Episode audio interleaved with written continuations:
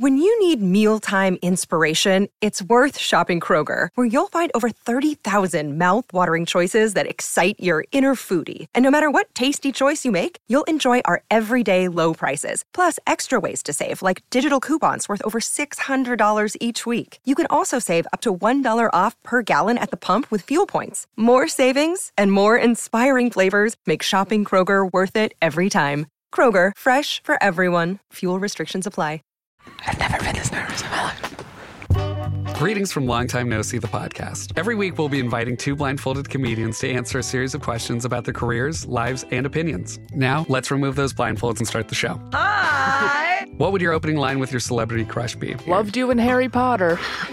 Worst date you've been on? A man bit my neck mole off once. You did what? A man bit my neck mole off. Oh my god, Jack almost fell off his chair. Be sure to follow and subscribe to the podcast. So, you want to be a rock and roll star? No? Well, how about a podcast star? Well, as it turns out, there's a new all in one platform just for you. It's called Anchor, and it's the easiest way to make a podcast. And check this out it's free. There's creation tools that allow you to record and edit your podcast right from your phone or computer, and then Anchor will distribute the podcast for you so it can be heard on Spotify and Apple Podcast and, you know, everywhere else in, uh, in podcast land. And what's even better, you can actually make money from your podcast. Go figure. Uh, no minimum listenership on that. It's everything you need to make a podcast in one place. So go ahead. Download the free Anchor app right now or go to anchor.fm to get started. So, what are you waiting for? Podcast stardom is within your reach. I'm Leo Phillips, host of This Must Be the Gig. We're a weekly podcast that documents everything about the world of live music, speaking with choreographers, costume and set designers, the people who run beloved venues and festivals, and, of course, speaking with musicians about that one gig that changed their lives. Get your peek behind the curtain at consequenceofsound.net, Apple Podcasts, or wherever you listen to your podcasts.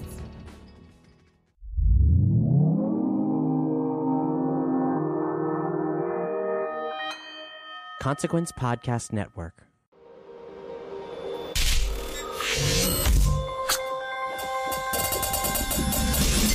Hey, welcome to another edition of Kyle Meredith with.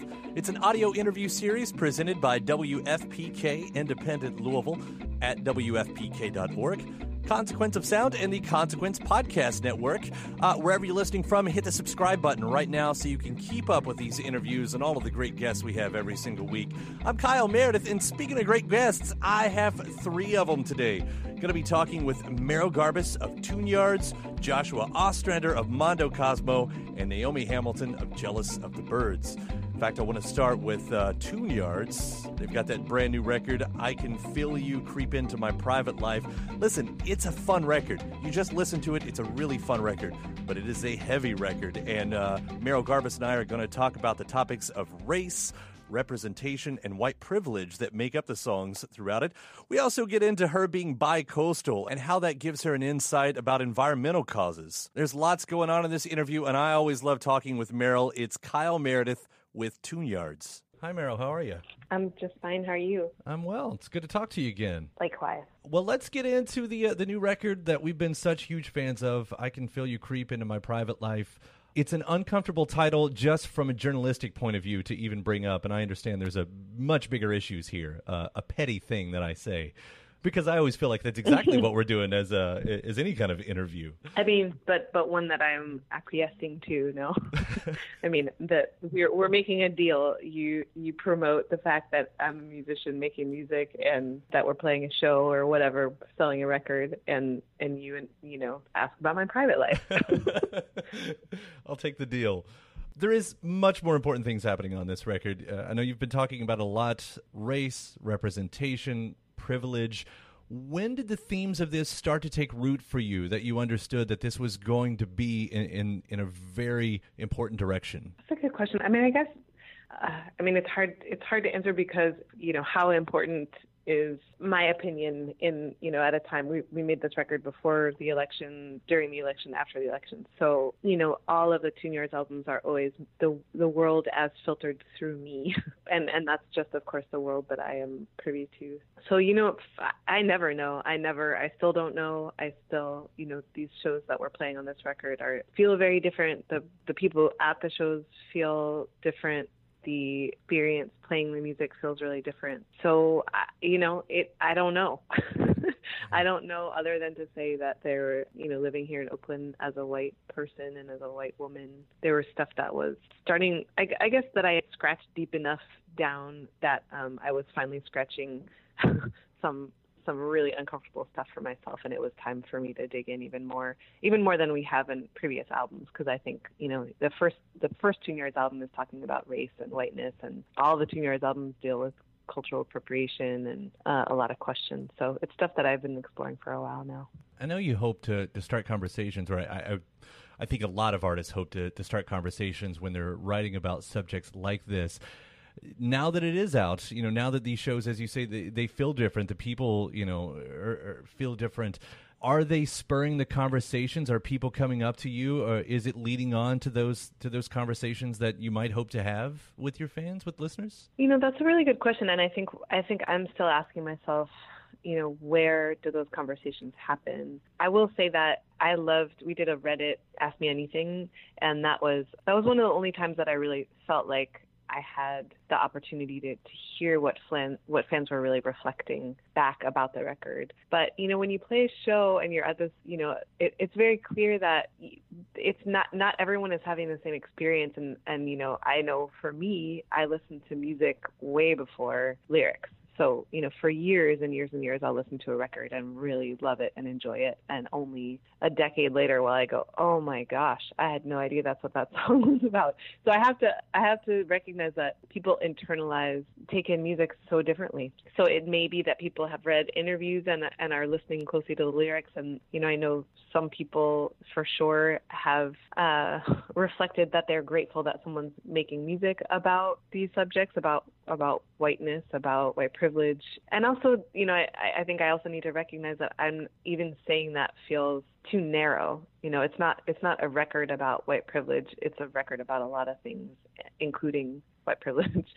So that's where music I think has its most has its power is that it doesn't mean one thing. And it's supposed to kind of live in all of us and keep growing and keep you know touching on on different parts of our lives and resonating in different ways. Uh, with that and you might have already answered this next question then you know when you write something like this and and for whatever hopes that you might have to who it would connect to i don't know if there is um i'll get businessy here and say a target audience uh, you know, is this something that you would hope to speak to? You know, me, I'm a white male, or, or you know, is it an ally record, or do you have a sense of of who you'd like it to connect to most? No, I mean, I would love, I would love it to connect to you, to you, white man.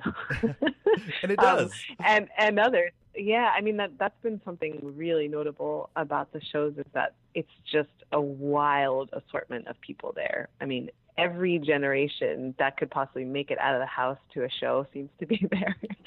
it is diverse, although I will say, you know, it's it's very clear to me that the majority of our audience is white, and I think for that reason, in no way to exclude, you know, this music being for people of color, but it's it's also really clear that I have this opportunity to talk to white fans who might need to talk about whiteness and might might, might need to explore whiteness more. And um, you know, I think something about about being white is wanting to get it right and wanting to not say the wrong thing, and um, that that's that's part of culturally that that we're trying to not make waves and would prefer that things that we do it right the first time. And that's not the way that that talking about race works. It's it's a big confusing blob of horror show you know mm-hmm. it's like you got to talk about pain that's happened to other people without knowing what's happened to other people you need to talk about your own pain which is hard to give voice to compared to you know other people's pain and i don't think we have the language for it yet and i think we're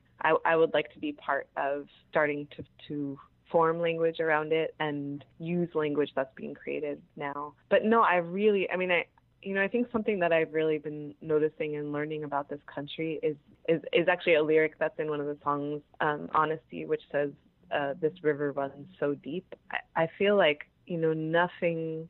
Oh, the world that I long for, where where we can be fluent about race and about where we all come from, and we can step away from violence and and state violence and that world is not going to be easy to come by because where we come from has these very, very deep roots in systematic oppression and systemic racism. And you know that's it's just in the bedrock of how this country was formed. So with that you know i i think i i understand that this album is is kind of it's part of many different trickles and rivers and um, people doing really good and important work but over really long amounts of time so you know i have no uh, rom- romantic expectations, but I do I do really appreciate that. You know, I, I walked down the street in Oakland one day and I heard someone blasting our song "Real Thing" from his car, and it was he was a white dude and he he was like kind of pounding on the steering wheel and like singing at the top of his lungs. And i was thinking like how cool is that to have you know to me what i interpreted was that you know i had provided some we'd provided some music and some words that someone really needed to hear and sing along to. And um you know that's that's got to be enough for me for sure I know this uh, sort of trickles down to even even the live show. You know, when I compared it the last one uh, with Nikki Nack coming through, everything was bright, everything was bubblegum. You know, it was a lot of fun.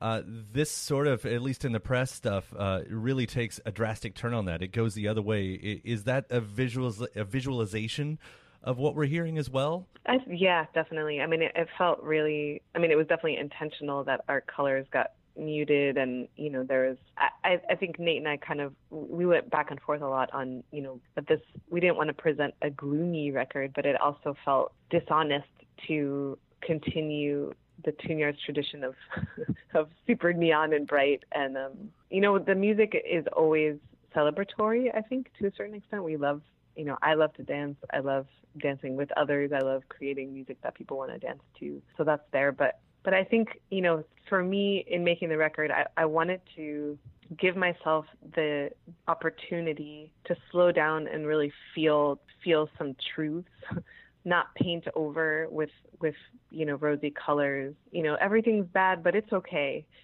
I wanted to really sink into finally feeling some grief, you know, particularly around climate change and and what we have now really done to the planet, and and really let that sink in you know, really asking myself as a white person not to paint over or gloss over the real reality of racial violence in our community. So that really felt like, you know, we still wanted there plenty of, of bright colors and, and, and we really we look toward, you know, earth colors, like real colors, mm-hmm. not not manufactured colors, but um but yeah, visually we wanted to create something that felt human and tangible and and of the now. You brought up climate change, and I, I don't want to brush past that either, because um, you have the luxury of of being bicoastal. You know, you, you, you grew up on the East Coast. You've been living on the West Coast for a long time, which seems to me it, at some point in a lot of conversations politically, they use that against people just because you live on a coast somehow makes you separated from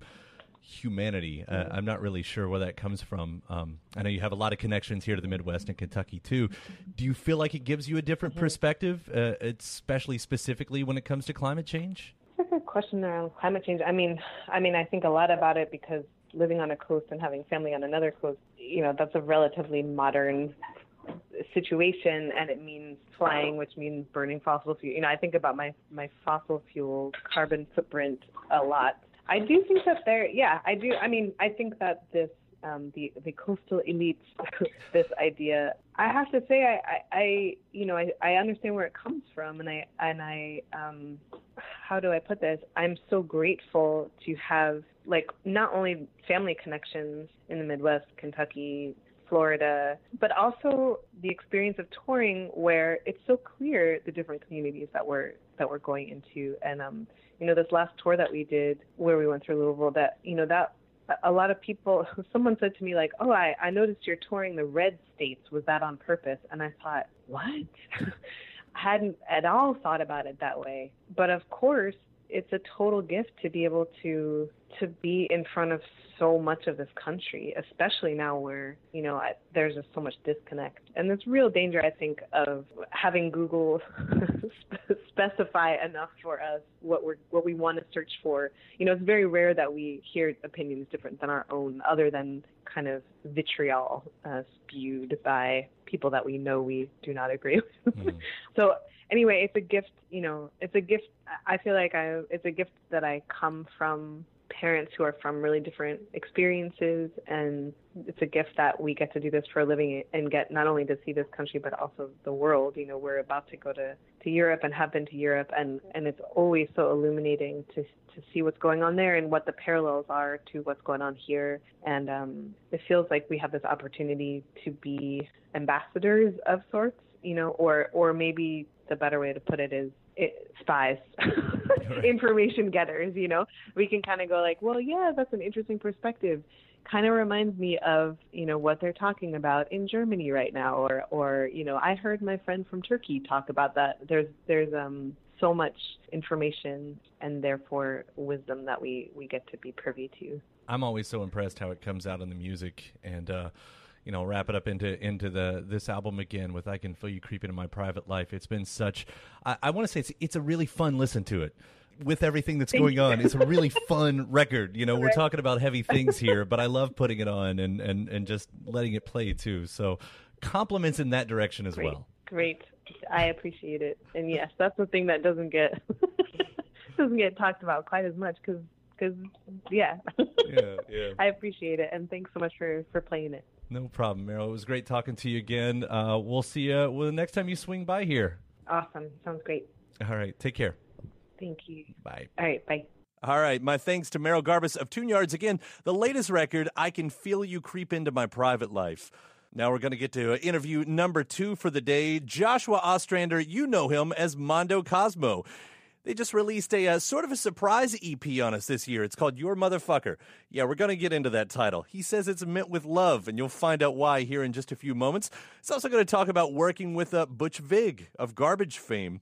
And then the Music Modernization Act. He went to Congress and testified, and then maybe sort of tried to steal a spoon from the Kennedy room. It's a good story, and it's all in here. Kyle Meredith with Mondo Cosmo. Hey, Kyle, it's Mondo Cosmo. How you doing, man? I've been good. Uh, just been busy, busy. We just finished the Vance Joy tour, and now I'm home. Just, uh, I'm just writing, man, every day. It's been great. I'll kind of use that as the intro here because, surprise, surprise, there's new music from Mondo Cosmo with uh, your motherfucker EP and it's a lot of fun, and the songs are so good. Oh God, thanks, man. That means a lot. Yeah, it was like uh, we just got to the point where it's like I just want to put music out, so let's do this. You know what I mean? And then yeah, and then the idea to call it your motherfucker has been equally awesome and just a huge pain in the butt. you know, I, oh, I'll get to that. I, just, I love this song and I love the idea of it. And it's you know, it's just like a love song, and it just happens to have, say that word forty times in it. You, you know what? I've got the question. It's a love song, right? I actually have that written here because you listen oh, to it and you're like, "This is yeah, sweet." I mean, yeah. If you if you like dig into the lyrics, you're like, it's actually just like it's like it's just the idea of being somebody's everything. You know what I mean? And I was just like, I the song just came to me. It grew. I was on a run, and I just I had the the first two lines. I was watching this documentary on Elvis that Showtime did, which is really good. And I was like, oh man, like just the idea of being everything to somebody and to be somebody's motherfucker. To have somebody, if somebody to tell me I'm your motherfucker, I just think that would be such a cool thing. So it just, did, I and I just I did it real quick, didn't think about it, sent it sent it to like my manager. I was like, I like this. He's like, yeah. He's like, what are you doing? He's like, well, what can we do with this? I'm like, I don't know, man, but I love it, so we're gonna put it out. Yeah, it sort of reminded me. Uh, do you remember Battle Flag from uh, Propellerheads? Yeah, totally. It's also got that like primal scream bass line that I uh-huh. love. Uh-huh. It's got almost like I don't know. There's so many elements in that too. Where I'm just like, I don't know what this is. I just love it, and I I still like I'll go on my run and I'll just like it'll be in my mix, like my running mix, and I just like it gets me going, man. I just love it. You, you I'm don't. so glad you like it. Yeah, I didn't you, you don't mind listening to yourself when you're running. No, I don't. uh, I'm my biggest critique, you know. So I'm always just like, I, I'll, I'll, I, I, I put my time in with like my lyrics and stuff to make sure, you know what I mean? Like, and also I want to see what it sounds like with other music. You know, it's like there's so much great music coming out, and I want to see how it holds up. Mm-hmm. You know. Well, you know, while we're on the uh, the subject of the, of the songs, uh, I want to jump back to, to a, another song on the EP because "Hey Stephen" is a beautiful song, but you know, there's a bit of a chuckle there because you do say something about a an English accent. yeah, try, and then I try to sing the English accent. I don't know how that goes over, but I don't. I always had this idea. I'm like, what if you? I had that line for forever. Wanted to put that in, like in my finest English accent. I will beg you not to leave. Um, but to sing it in an English accent, I just thought would be hilarious. And yeah, I love that tune too. I'm glad you like it, Carl. Thanks, man. Yeah, no problem. Well, it made me go back and think. It's like, wait a second, has he always had an English accent? Because it was a nice like sleight of hand right there. I guess that was a that's a nice trick. Uh, that's so cool. You picked up on that. That's great. I Yeah. love that. What is such a strong little EP? But I, you know, I got like, when did you have time to write these? Because you've been nonstop since everything started. You know, uh, what a year and a half ago, I guess it's probably around these. I mean, were these were these road songs? Were these written while you were out there on tour? No, not at all. Uh, hey, Steven, we've had like up our sleeve for a little bit. That one we did have, but honestly, uh, these tunes were just done really, really quickly. I went in with uh, this producer named John Hill who did uh, like Feel It Still. He's, he's one of my favorite producers. He used to do like old Santigold records and stuff. I'm just a huge fan of him. And we went in and we did like four days of just like writing and making music, and that's how tonight tonight came from. It was just a two minute. We wanted to write like a Violent Femmes song. You know what I mean? Mm-hmm. And we wrote this like two minute song, and we were just like, all right, next, you know, moving on. And then I, I recorded "Sold" on my iPad on a flight.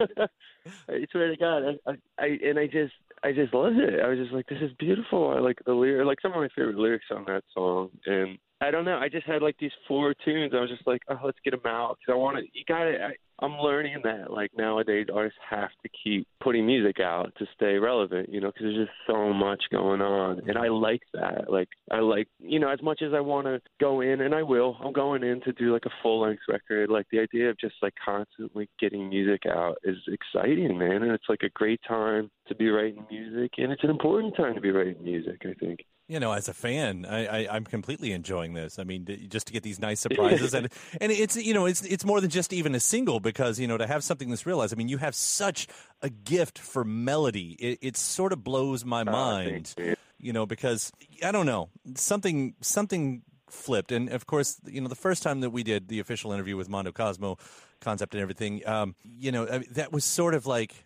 such a more real I don't know if that's right because I was such a big fan of your, your previous band which we've talked about before with uh, ECC and everything but but there's yeah. yeah there's something completely different with what happened when you became Mondo Cosmo you know your style of writing just went to a, another planet another atmosphere and I, I don't know if you can attribute to that to anything or if it just you know that was your growth or or what you know but it's sort of like you know, like when Father John Misty, when you got Josh Tillman, you know, he he had been doing his his acoustic stuff for years too, and then one day he takes some drugs and walks out of the desert, and suddenly he's you know a gifted songwriter beyond anything he's ever done. And I'm like, what did you do? What did you do that day? You know, that turns into this now that you can just toss off two minutes, you know, or plus into a song like Tonight and Tonight, and it's one of the catchiest songs of the years. Oh, that's awesome, man. Thank you for that. Yeah, I um I think my drug was working landscape for two years. you know, it was um I, I think it was just I that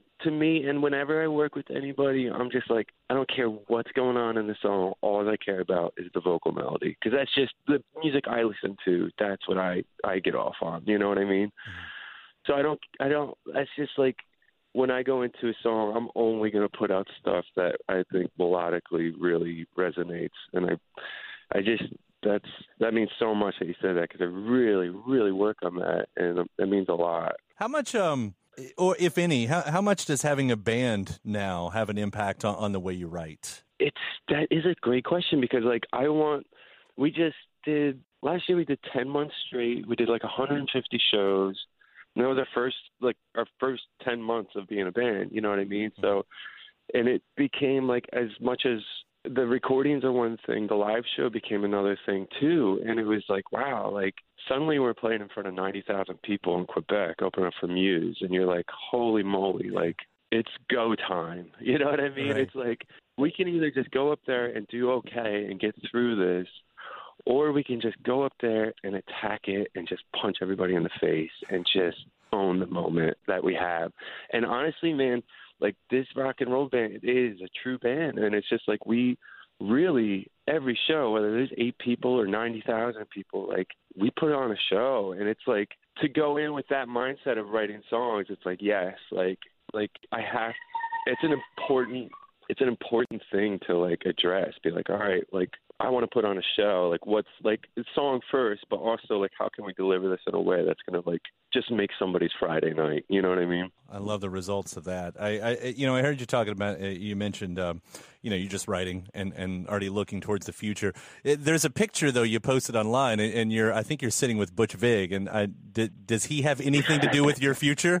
Because that's fucking cool. Butch is, all I could say is that Butch and I are very much talking a lot. Talking and, a lot. Um, he's become like such an awesome. He'll just email me, and it like we we just talk about songs, and it's like man, and it's like I try not to like geek out too much because like I mean Siamese Dream, bro. You know what I mean? Like never mind. Right. Like like the dude is just like an institution into how like every band when they go in with Butch Vig makes their best record. You know what I mean? That in my opinion. And I'm very aware that Butch Vig when that email shows up it's like, dang dude, okay, here we go. You're officially running with the big boys. Do not mess this up, dude. you know what I mean? So um yeah, I would I would just say I would I would be very excited. I'd be very excited. Right. You know, I mean, I've spent a lot of this year. You know, it's Garbage's 20th anniversary version 2.0, and so it's sort of how I started Yeah. even my year. Is just like diving into that, and yeah, I mean, I, everything he touches, I agree. Just uh, just amazing. Yeah. Well, I don't know, man. And he's just like you, you, like he's just the most down earth dude. Like you wouldn't know it when you're sitting there just like talking about music and like you turn your head and you're like, oh crap, there's a bunch of Grammys over there. You know what I mean? It's like, oh wow, like We're- it's an impressive, impressive thing. Yeah, you're both Midwestern guys too. I mean, you, you kind of forget, but Butch Vig is from what uh, Wisconsin, right? Or Milwaukee, Yeah, or something like yeah, Like, Milwaukee. yeah, like it's all it's all like Green Bay paraphernalia when you go in there with the football. So we had we had a lot to overcome. I'm an Eagles fan, but we got through it. Um, let me let me ask you about something else. The Music Modernization Act. You, you've become um, sort of a, a spokesperson a little bit for that as well. Oh yeah, Kyle. This was funny because the Grammys called and they were like, "Hey, we want you to go talk to Congress about this this new legislation that would help artists, you know, royalty rates and stuff like that, which are just like really bad, They're really like really bad." And I was like, "Nah, I don't think I should do that." I'm like, I'm pretty sure I didn't graduate high school, and I'm pretty sure there's way smarter people to do this. And that's what we told him. We're like, no, probably so honored, but no, we should not. There's got to be somebody better. And they immediately called back, and they're like, yeah, you're going. And we're like, okay. so, they, dude, I swear to God, they sent me and my dummy manager to Washington D.C. We stayed at the hotel across the street from the White House. It was just nuts. And then, like, suddenly the next morning, that night, my manager and I go out and just get like like senator drunk. You know what I mean? Like we went out because it was just like, when is what is happening? And we just went out. We had such a night, and we didn't even think. Like we just kept going because we were so excited. And then before you know it, it's like six in the morning, and somebody's banging on the door. Like we have to go to this meeting, you know, like, with suits on and meet. And then, like at noon, we went to Congress, and I had to speak to like members of Congress, and then we went to the Capitol and I had to talk to senators. And Kyle, it was just the craziest, craziest thing. And I'm sitting there, and the whole time I'm just like, I am not. I, what am I doing here? And as I'm like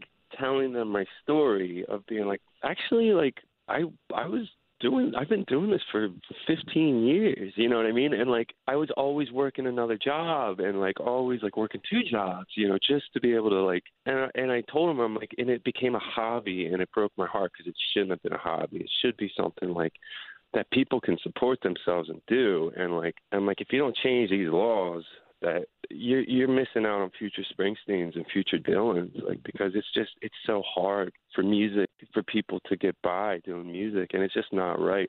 And as I'm telling them the story, I was like, wow, maybe I was the right person to send here, you know. And it was just I'll never forget it. I mean, you're you're such a great speaker, and and I always feel you're always coming from the heart when you do it. So I can completely see where they're coming from on that one. What an amazing moment to be a part of. I mean, has there been any movement uh, since since you went up there and talked? Oh yeah, like uh, ten days later, they passed it unanimously, like 413 to zero. Wow. So there's just one more step that has to go through, and then you know Taylor Swift's going to get a lot more money. well, that's exactly what all this was about. That's exactly that's why I went, It's not so much future Dylan's and Springsteen's; it's present Taylor's. That's uh. but seriously, how awesome is that? And and I don't want to brush over, by the way, that you know one of the coolest, most important moments, maybe uh, maybe uh, uh of your career, and and you went all punk rock and just got totally tore up the night before. Dude, I, mean, were you hungover for this? Yeah. Oh my god! Like we had to go get like Pedialyte. It was like one of those mornings. We're like walking in CVS. Him and I both have our suits on, and we're just like, "Oh my God, what did we do? What did we do?" And I mean, by the grace of something, like we got through it, and we did really good. So it was, oh, it was funny. Oh, but when we were there, we had lunch in the Kennedy room, and it was just like, "Oh my gosh!" And Kyle, there was this little, they had this little spoon, like it was all like china and stuff. You know, it was like a really proper lunch, and they had this little spoon for I guess it was like sugar. I don't know what it was for. And all I could think about the whole time is like how bad I wanted to steal this spoon.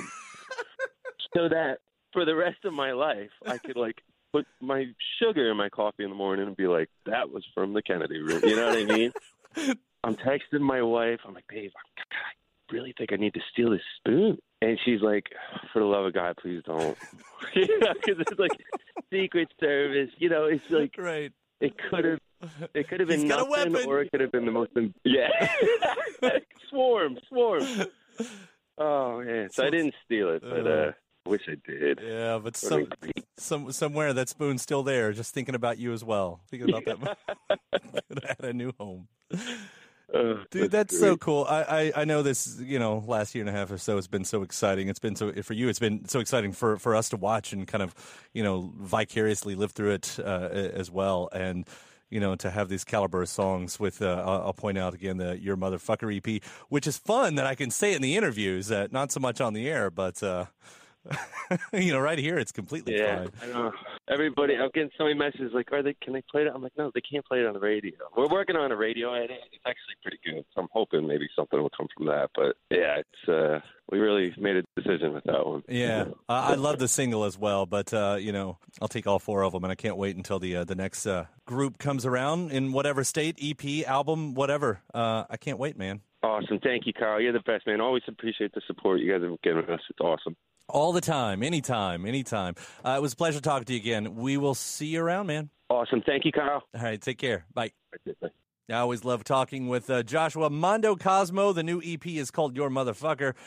And part three of our interview series today, Naomi Hamilton goes under the band name Jealous of the Birds with a new EP called The Moths of What I Want Will Eat Me in My Sleep.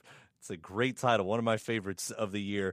And we're going to talk about Naomi's uh, gift of wordplay and her background in poetry, uh, what it was like growing up as a teenager, how South by Southwest it sort of had a huge impact on her career. Uh, we'll talk about a little 2017 collaboration she had and what is planned for the next release. It's Kyle Meredith with Jealous of the Birds. Hi, it's Naomi from Jealous of the Birds. How are you? Hi, I'm good. How are you? I'm well. Good to talk to you. Oh, same to you. Let's start out with this new EP. The moths of what I want will eat me in my sleep, which is a whole lot of fun to say and as confusing as it is fun to. Should should I ask about this? Is is the, is this worth asking about that that title? Uh, yeah, sure. Like the title is pretty much like the last piece of the puzzle. Um, it, it's taken from a poem that I wrote, the last line of a poem that I wrote after I graduated last year. So I just kind of lifted it from that, and it seemed to work. Like especially since the EP is kind of like a, it's almost like a bite-sized version of the album. So we took all the the best songs from that and put it in. So for me, it kind of like it kind of summarizes what's been going on for the past like two years with the whole Jealous of the Birds thing. So that title felt felt right for that. Yeah. Now now the way you've done that, as you just mentioned, you know, taking some you know some of the songs and re-recording them for the EP. Is that because uh, of signing to Atlantic Records, like a reintroduction type of a deal? Yeah, it's just because uh, most of my music is like uh, more known back home, like in Belfast and Northern Ireland and UK and kind of stuff like that. So, yeah, signing with Atlantic was definitely one of those things where you're kind of going to be introduced to a whole different audience. But also just because when we released Parma Violets, the album, that was back in 2016, and I got a live band together, and we just like started playing the songs. So when you play live gigs, the vibe of the songs kind of change, and we wanted to kind of bring that the elements that we um, brought to the table in the live shows to the actual live recordings. So it's just kind of touching up stuff that that had kind of changed over the the two years. Yeah. I, I, get a feeling like most artists would do that if they actually had the time and and you know space. Yeah, yeah. you know, to it uh, was good. It was good because we just uh, like when we recorded Parma Violets, it was just me and uh, my producer just kind of going for it. I didn't think we really knew that it was going to be anything. And now for this, for the EP, we got the guys from the band in, and it was just like a, a different experience, but really good. So now you know we're still, of course, over here in the states, getting uh, getting acquainted with you and everything. I mean, uh, th- there was some great buzz on that debut record, but but it is opening you up to a bigger audience. And as we learn about you, one thing I was surprised to read, and I wanted to see if this was true, that you really only been a songwriter for a few years. Is is that right? Yeah, yeah. I only started writing probably like early 2015, and wow. the first show I ever played was in like I think March 2015 and then the the record Parma Violets came out the following year. So, but I I've written like poetry and stuff since I was like 12 or 13, and I I played guitar since then as well. But I just played like other people's songs that I liked. Mm-hmm. I never really I saw writing poetry and write, writing songs as two very like distinct things, and then it was only when I like started um university that I like just decided like why not write my own songs. So yeah. Yeah. How big of a jump has that been for you then? I mean, now now that you've seen both sides, does it seem is the area grayer in between? I think so. I think because like if I I, I don't think I could be just like a like a poet or a writer because I love music too much. So having writing songs is just like the perfect little combination of the the literary side of me, but also the side that's just like a really big music head and like really loves music. So I feel like I can try my best to write songs in a way that's like poems set to music or strive to anyway. So. And eh, I mean, you've got such a unique gift of wordplay. Eh, you know, we, we hear oh, that. yeah, no, right from the beginning that, that, you kind of hear that.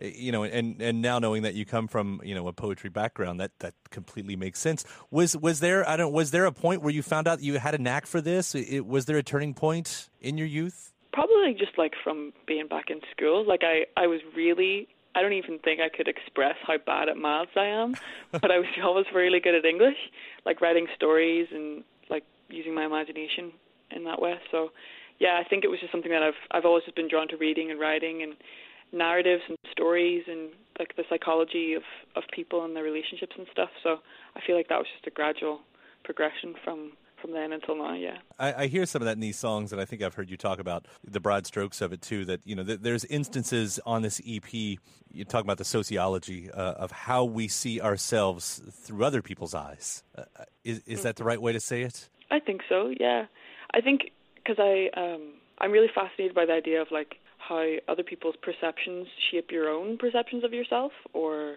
um, or don't, just depending on you know the scenario. But um, yeah, just how we filter that and filter each other's egos and, and, and lives. Yeah, really mm. fascinating me. Yeah. Yeah, it's it's the difference of, of how the person you would become if you were left alone to your own devices versus going out in the world and someone kind of projecting that onto you and suddenly I guess that's the your the reaction to that eventually becomes the person that or is the person that you become. I think about that a lot like even just like um what environments you're in. I I, I studied like psychology um, in high school, uh, so I'm like really interested in like like nature versus nurture, like the people around you, the places you go, the experiences you have, and how that all just filters through. And I think that's even more magnified for me in terms of like being an artist or a creative person and how that filters through into what you put back out in the world. Mm-hmm. I feel like a lot of people have like artists are really conscious of not like mining the world for material for songs like not turning like cannibalizing their own lives to put into music. So I'm just kind of interested in how to get that balance. Well, you're what now? Uh, early twenties. I'm 22. 22. Yeah. That that was the other thing is because seeing when these songs were were written and, and recorded, you know, you'd have right, been right at the end of your teens, right there. And I thought you have an interesting awareness to being a teenager. And I had to think back. So I'm 36 now, but I, I was thinking back, like when I was a teenager, I, I was just completely blank and unaware of of of who I was at the time, like even dumb, and and was only able to put it together, you know, years after in, in sort of hindsight. But you seem to have this awareness of the existence of that moment, and I think that's com- that's really that's really unique for any writer. Oh, thank you. Um, well, yeah, I think it's just something that I I don't really think about. I just kind of I just try to do it or try to be at least kind of present and aware of what's going on. the only new song on here, uh, Plastic Skeletons, which uh, we're in love with around here, playing it a, a ton. Oh, sweet. Uh, cool. Uh, this was written after your first trip to America?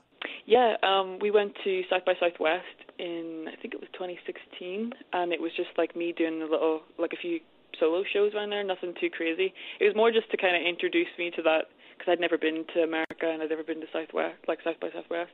No idea what to expect. So I kind of just kept a journal the whole time because I was like, I'm going to capture every little moment that happens. And uh, yeah, so when I got back, I kind of went through the journal and and picked little images or memories that I had from it, and just wrote that song. Yeah. And now, now, how close was the actual experience to to whatever you might have imagined? Because South by Southwest, by the way, is just the craziest musical environment any artist could be dropped into. Mm-hmm. Yeah, I feel like that was the point. Like we went over there to be like, this is how why like this is the wildest and weirdest and just like everything in one hub that you can experience. So like just go experience that and then you can have a little bit of context of like what you want to be around if you get me. So uh-huh. yeah, I feel like Austin the more because I've been there twice. We went again to South by the next year um, with a full band, and I feel like it's one of those cities where I would love to go back when South by isn't on, so I can just kind of compare. Because I know it, the whole city changes, and like locals like deliberately go out of the city just to be chilling. But no, I really loved it. Like Austin's Austin's great. Yeah. Um, and the more I come back here, I've done a couple trips to LA and a couple to New York, but there's so much in between. So like, yeah, I'd love to explore more of it. Yeah. There's a lot of land. There's a whole lot of land. Yep. we talk about the writing a lot. I, I don't want to pass over the music because it, what you're doing is just as good on that side of things too. And oh, thank you. Plastic Skeletons, there are there's several styles existing in, in, such a short song. Like, what was the what's the what's the flip side of the story here? What's the musical creation of that song? Um, I think when I sat down with that one, I was like, I'm gonna make this really like bass line orientated. So I really wanted like a strong, like as in the verses, you've got that kind of punchy, uh, funky bass. So I think that's where I started, and then just built it around that. It's got like a kind of, I think it's got like a kind of psych, like yeah, psychedelic vibe um, to some of the guitar parts, but mostly just something that was really thrashy and loud is what I was going for. Yeah, it's interesting because the the parts are so different in, in, some spaces, but they don't clash. Like it works really well how it kind of blends together. Oh, thank you. And these songs, I mean, they're like as we're saying, you know, the other songs are a couple years old now, and with this one, you know, where the new ones pick up? What's the what's the album plan from here? Ooh, well, we've got an EP that's going to be out in November, hopefully. Um, and a new single in September. So I think stylistically, it's more of a because Parma Violets was very like the contrasts were very strong between songs. Like you had more of a kind of heavier indie song versus like a very mellow song like Miss Misanthrope or Tonight I Feel Like Kafka. And now I feel like I'm writing stuff that feels really like blending of the two and not so like contrasted. Very organic, but yeah. still, yeah, still still me. Yeah. yeah. I can't wait to hear it. Uh, there was kind of one spare track that I wanted to ask about too, because last year "Love Is a Crow" came out. What, what's the story with that one? Oh yeah, yeah. That was uh, a collaboration I did with a guy called Ryan Vail, who's this. Um, he's a great artist. He kind of does like electronica mixed with classical, like compositional stuff. He plays piano and mixes it with like EDM and electronic music. So we he kind of just got in touch and was like, "Do you want to write a song?" And I was like, "Cool, let's do it." So uh, he lives he lives up in Derry in Northern Ireland, and I'm from Armagh, so we just kind of would like like throw ideas back and forth through emails and like sending little um little memos to each other and then building on the song. And then I went up to his studio in Derry and just kind of mixed it there and like got it down. So yeah, it was really fun. I I mostly just did the lyrics and and some of the guitars and stuff like that. But no, he was he was really good to work with, and I really I dig the fact that I got to sneak in a little bit of spoken word into that song. You know, for some artists, it, it's it's kind of hard to uh, to co-write because you know you're giving up whatever vision and control. To, it, it sounds like you, that's not you though. Like this this is more of a kind of a fun thing. Could, could you see yourself doing that more often? Yeah, I feel like I haven't had a lot of experience in in co-writing. I think it was really good and like refreshing to try it out with Ryan because our styles are so different. He does more like electronic music, and I'm kind of more folk indie kind of stuff. So I think that like contrast, just how we were so different, kind of helped out because it just became this hybrid, weird song. Yeah, it, it's a cool one. I, I mean, if there's a chance for you guys to do more of that in the future, I would definitely love to hear it. But uh, oh, sweet. Yeah, I know that, uh, of course, gets in the way of everything else. And in the meantime, I'm becoming such a fan of "Jealous of the Birds" that I can't wait for another EP. Uh, that's uh, that's awesome to hear that there's another one in the in the works already. Thanks so much. Yeah, Naomi, it was great talking to you. And uh, once you get to Middle America, we'll see you around here. Yeah, yeah, hopefully. Sweet. Thanks so much. All right, take care. Okay, take care. Bye. Bye. Big O thanks to Naomi Hamilton of Jealous of the Birds, the latest EP, The Moths of What I Want Will Eat Me in My Sleep. And thanks to my other guests as well, Tune Yards and Mondo Cosmo. Don't forget to subscribe. Hit subscribe right now so you can keep up with all of these interviews. Whether you're listening on YouTube or the podcast version at uh, iTunes or Podchaser, subscribe, uh, give a rating, leave a review if you can as well. Then you can head over to WFPK.org. That's where you hear me do a show every Monday through Thursday from noon to 3 Eastern. I'm Kyle Meredith. I'll see you next time.